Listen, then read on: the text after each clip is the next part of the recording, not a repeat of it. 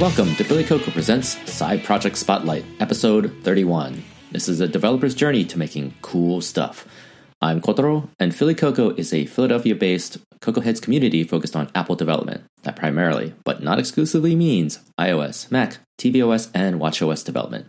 Philly Cocoa's true desire is to take you higher on your own developer journey. Whew, all right, these intros uh, never get easier. So, Philly Cocoa is going to take a little bit of a break for the holidays. We want to sort of enjoy the rest of the year with friends and family. And so this will be sort of like um, a little bit of a retro, if you will. Uh, retros are a really good way to sort of uh, get a sense of how we did in the in the prior sprint, as it will, as you will. So in this case, this year, and what we can do to improve for the next year. Uh, so I kind of wanted to go and sort of explore that for a little bit with everyone and sort of see where we can uh, find improvements. So one of the things that I am very proud about with Philly Cocoa's side project spotlight is that we've been able to sort of maintain a rhythm and manage to pull off, in my mind, a lot of a lot of podcasts that uh, you know I don't think many actually reach you know anywhere past 30 um, so that's good in a lot of ways. Uh, originally just for anyone who hasn't listened to this podcast uh, Philly Cocoa's original idea about this podcast was to sort of take you on a journey in how developers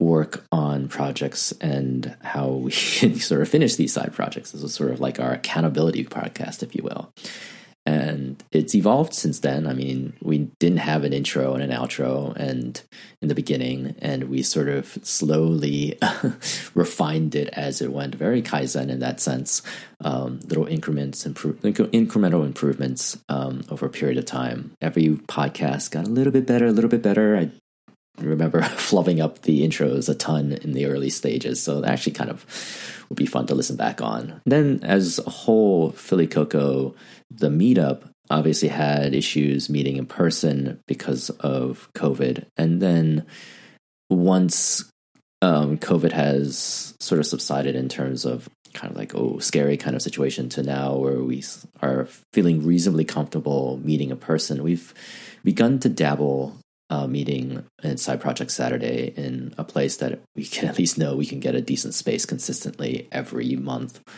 And even that was a little bit touch and go. So, one of the things that I hope we can figure out in the coming year is to find a place that we can comfortably settle into meeting every month consistently. So, consider that a sort of kind of an understanding of where we were this year as a community to where we can be in the future.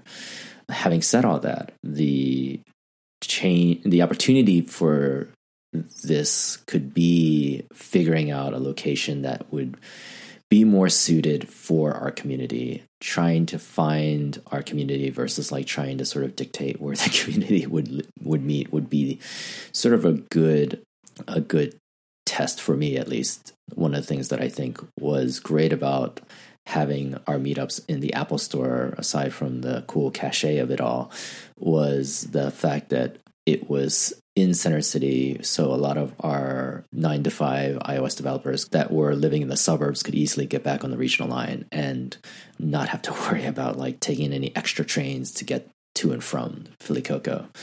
Uh, so I want to explore that as an opportunity to find a place like that again, something close I guess the other thing from a community point of view that I want to explore is sort of get back to kind of these uh, meetings where we can show off some of uh, of the work that we've been doing, as well as potentially cool tech inside and outside of our community. Some of the things like stable diffusion and what that means for our apps going forward of how we can utilize that tech as an example, not necessarily something I would encourage or discourage. That would be kind of cool to see those demos again live. Uh, so, again, these are all up in the air things that I hope we can improve going forward as a community. The other thing that I think I want to bring up is the idea of continuing with the side projects that we've been working on.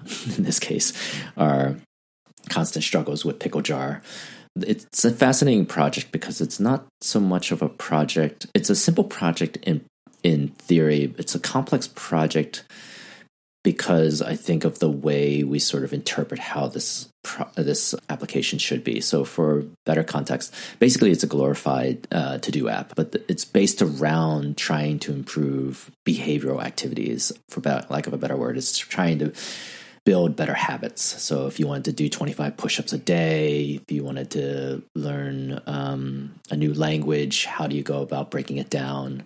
slowly and incrementally over time. We wanted to create an app that was something that we all wanted to wanted to, want to use because we all wanted to do things that would improve our ability to do something. I would hope that at the as the new year comes around, now that we are fully in the sort of post beta period of Xcode, we can actually have a stable platform we can work on to finish this app, which I think is in reasonable shape, but also needs a lot of love in terms of UI UX work and core data integration. So hopefully you will stick around to see and hear our progress as we try to get this app past the finish line, if you will. Uh, so look forward to that in future podcasts or not. Maybe we'll just keep doing more interviews, which I hope to do in the future. I hope that we can bring in more iOS de- uh, developers in, outside of even Philly Cocoa to sort of sprinkle in and uh, keep things nice and spicy. So that's it. I don't really have too much to talk about. So uh, in the end, I just want to thank everyone who has listened.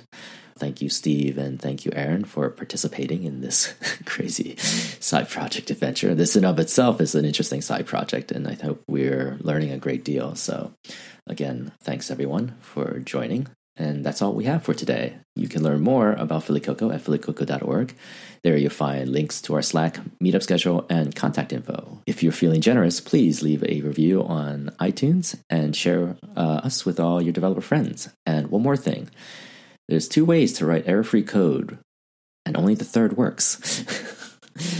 Until next time, good luck on your own developer journey. We will cheer for you always. Burn.